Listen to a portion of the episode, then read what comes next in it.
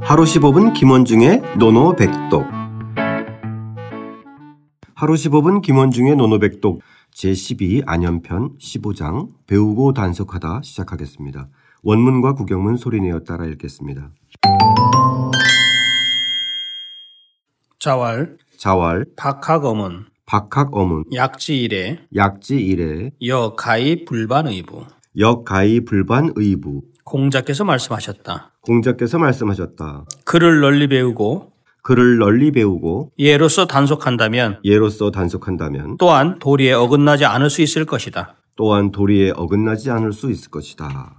자, 박학 어문 약지 일에 귀에 좀 네. 익은 문장인데 하실 청취자분들도 계실 것 같아요. 예, 대부분 그런 생각이 들어가죠. 예, 예. 예, 이것은 어, 옹야편 제25장에서 나왔었죠. 네, 거기서는 군자가 박학 어문 앞에 있었어요. 네, 맞아요. 군자 박학 어문. 예. 그래서 공자께서 말씀하신 건 맞는데 즉 거기서도 이제 자활해놓고 박학어문 앞에 군자를 집어넣습니다. 여기서는 왜 빠진 거죠? 여기서는 종종 이런 경우가 있어요. 아무래도 제자들한테 강조해서 이런 얘기를 하다 보니까 네. 어떤 때는 군자를 집어넣고 어떤 때는 군자라는 말을 뺐는데 결국은 앞에서는 그 군자를 집어넣은 것을 넣고 그냥 여기서는 아, 그냥 빠진 걸 보입니다. 예, 군자가 빠지니까 저는 개인적으로 좀 편해졌어요. 군자가 나오면 약간 조금 부담스러운데 예. 군자가 빠지고 어 그냥 일반인 사람들한테 얘기하듯이. 그렇죠. 예, 예. 자 앞에 나오긴 했지만 이제 네. 군자가 빠진 박학어문 다시 한번 선생님 말씀 좀 듣겠습니다. 예, 일단 자활했습니다. 공자께서 말씀하셨어요. 박학어문. 여기서 이제 문이라는 것은 이제 넓은 의미의 문헌, 인문 학술의 의미고 그다음에 박학은 글자든 널리 배운다는 것은 뭐냐면 지식을 쌓는다는 거죠. 네, 그것도 아주 널리 예, 배운다는 거고 네, 약이라는 글자는 원래 이게 묶을 약자거든요. 묶다. 묶다. 그래서 이 약속할 때 약속. 약속하다 바로 이거죠. 예, 예. 예, 묶을 약자인데 하나의 그 규범 즉 묶는데 무엇으로서 묶냐면 그것을 여기서 짓자는 당연히 앞에 있는 문을 그 받는 대사고요. 네, 그다음에 예, 여기서 아, 짓자는 앞에 있는 문을 받는 대사고 리에는 바로 그 공자께서 이렇게 늘 강조하는 예저예 네, 예, 그래서 인성의 영역- 영역이라 볼 수 있고요. 그래서 그것을 단속을 하는데 이 약자가 아, 약속하다 할 때 약자, 즉 요, 중요하다 할 때 요. 그래서 이제 이것을 요약하다라는 의미로서 이제 주자도 풀이하고 있죠. 아 요약. 요약의 개념, 예, 예. 예, 그래서 하나의 규범이라는 것, 즉 하나의 예라는 하는 규범으로서 딱 묶는다, 즉 단속한다. 주자는 그래서 단속이라는 표현을 썼습니다. 또 그러니까 단속하고 절제한다 이런 의미일 것 같아요. 그렇죠. 예. 예. 그래서 널리 배우고 나서 배우는데 무작정 아무거나 정말 그 개통 없이 저 배울 순 없다. 배- 설령 배운다 하더라도 그것을 어떻게 하면 그것을 하나의 그 일관된 틀 속에 규- 그 집어넣는 것이 필요하다. 그것이 바로 약지 이래죠. 네. 네. 우리가 보통 박학하면 약간 좀 오해나 편견이 있을 수 있는 게 좀 얕게 널리 얕게라는 이런 생각을 갖는데 예. 사실 여기서 얘기하는 박학이라고 개념에는 얕은 개념이 아니라 널리 두루두루 그렇죠. 그러니까 한 곳에 편 편견이나 편중되지 않고 예, 예. 어 다양한 학문과 다양한 에, 이 문의 영역을 두루 이제 그 살핀다는 거잖아요. 그렇죠. 예. 그 공자가 늘 얘기하는 것이 군자 불기거든요. 네. 군자는 그릇과 같은 존재가 아니어야 된다. 말하자면 이 하나의 그 제한된 범위에만 그 독서를 하면은 그것은 좀 문제가 생길 수 있다는 거죠. 예, 예, 예. 그런 의미에서 박학의 개념으로 이해하셔야지. 네. 뭐 조금씩 조금씩 많이 이 개념은 아니라는 네, 그렇죠. 거죠. 예. 예.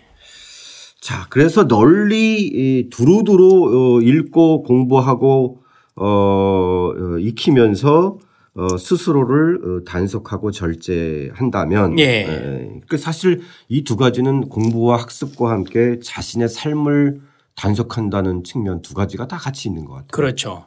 아, 그래서 우리가 이제 이 고문을 배울 때 그 대단히 많이 배우는 것이 대단히 중요하긴 중요하죠. 네. 예, 널리 배우는 것이. 근데 그것을 하나의 그 예라고 하는 것을 조이지 않으면 즉 예로서 그것을 확실하게 묶지 않으면 안 된다는 개념. 그래서 이것을 여기서 이제 다산 같은 경우는 네. 문의 의미를 조금 더 확장을 했어요. 그냥 그 그냥 문헌이 아니라 선왕의 유문이다. 즉 선왕께서 남기신 글이다. 또 사망 오제 그 당시의 그 전적이 아니냐라고 그 다사는 얘기를 하고 있죠. 아, 그러니까 고전과 역사적인 문헌들이 있네. 예, 예. 예. 그리고 이제 여기서 약자는 아까 이제 요자 그다음에 그 속자 묶을 속자 그리고 지킬 숫자 아, 이 예. 개념이 다 있는 거죠. 네네. 예. 자, 뒤에 문장까지 해보겠습니다. 읽어볼까요? 예. 또한 그러면 또한 가이 가이는 뭐 못말 수 있다. 불반의부 이 불자는 아니 불자 있죠. 네. 아니 불자랑 같은 겁니다. 네. 예. 그래서 종종 등장하는데 대부분 아니 불자. 예, 네. 예, 예. 아니 불자. 반자는 원래 이게 밭도둑 반자예요. 예. 그러니까 밭 이랑을 나누고 그 사이에 이렇게 경계선을 지어 넣어서 그 하는 거죠. 근데 이것은 배반하다 할 때 이 반자 있죠. 네. 그다음에 어 그 배신할 때 이제 그 위에 이제 북녘북자 밑에 그 다롤 있는 거 있죠 배자. 네. 예, 이 배자랑 배신할 때 배자.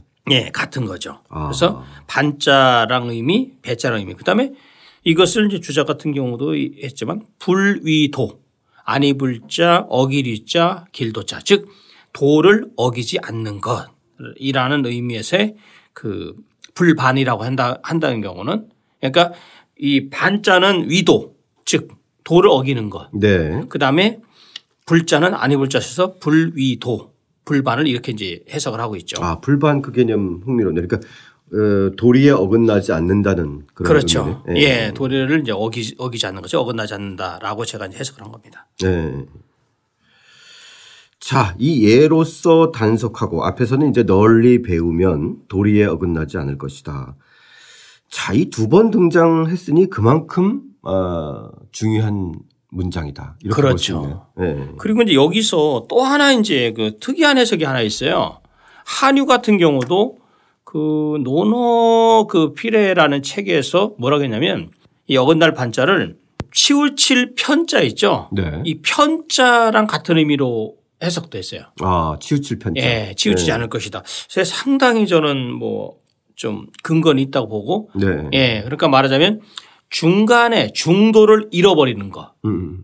뭐 말 되겠죠. 네, 그러니까 예, 공자께서 늘 강조하는 것이 박학과 양례를 그걸 염두에 둔다면 네. 예, 그러면 일리가 있죠. 네네 예.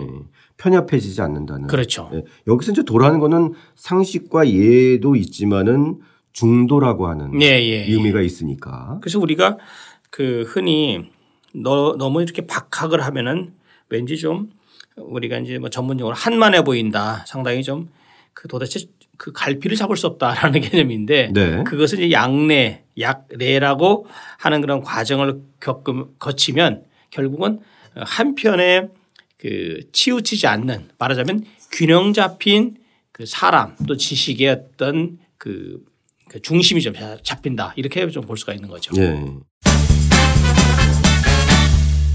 예. 자, 저희 예, 옹야편 25장에서는 방문 양례를 오늘의 노노백독으로 했는데 예. 오늘은 좀 달, 다른 걸로 좀 해보죠. 쌤. 그럼 오늘은 박학 어문으로 할까요? 박학 어문 예. 좋습니다. 일단 뭐 널리 일단 배우는 게 중요하니까. 네. 좋습니다. 박학 어문 어떻게 읽나요? 보슈의 위원 박학 어문 약지 일에 독서를 통해서 널리 배우고 예로서 절제하면 도리에 어긋나지 않을 것이다. 다시 한번 어, 소리내어 따라 읽고 직접 써보겠습니다. 자왈 박하검은 약지일에 여가이 불반의부 공자께서 말씀하셨다. 글을 널리 배우고 예로서 단속한다면 또한 도리에 어긋나지 않을 수 있을 것이다.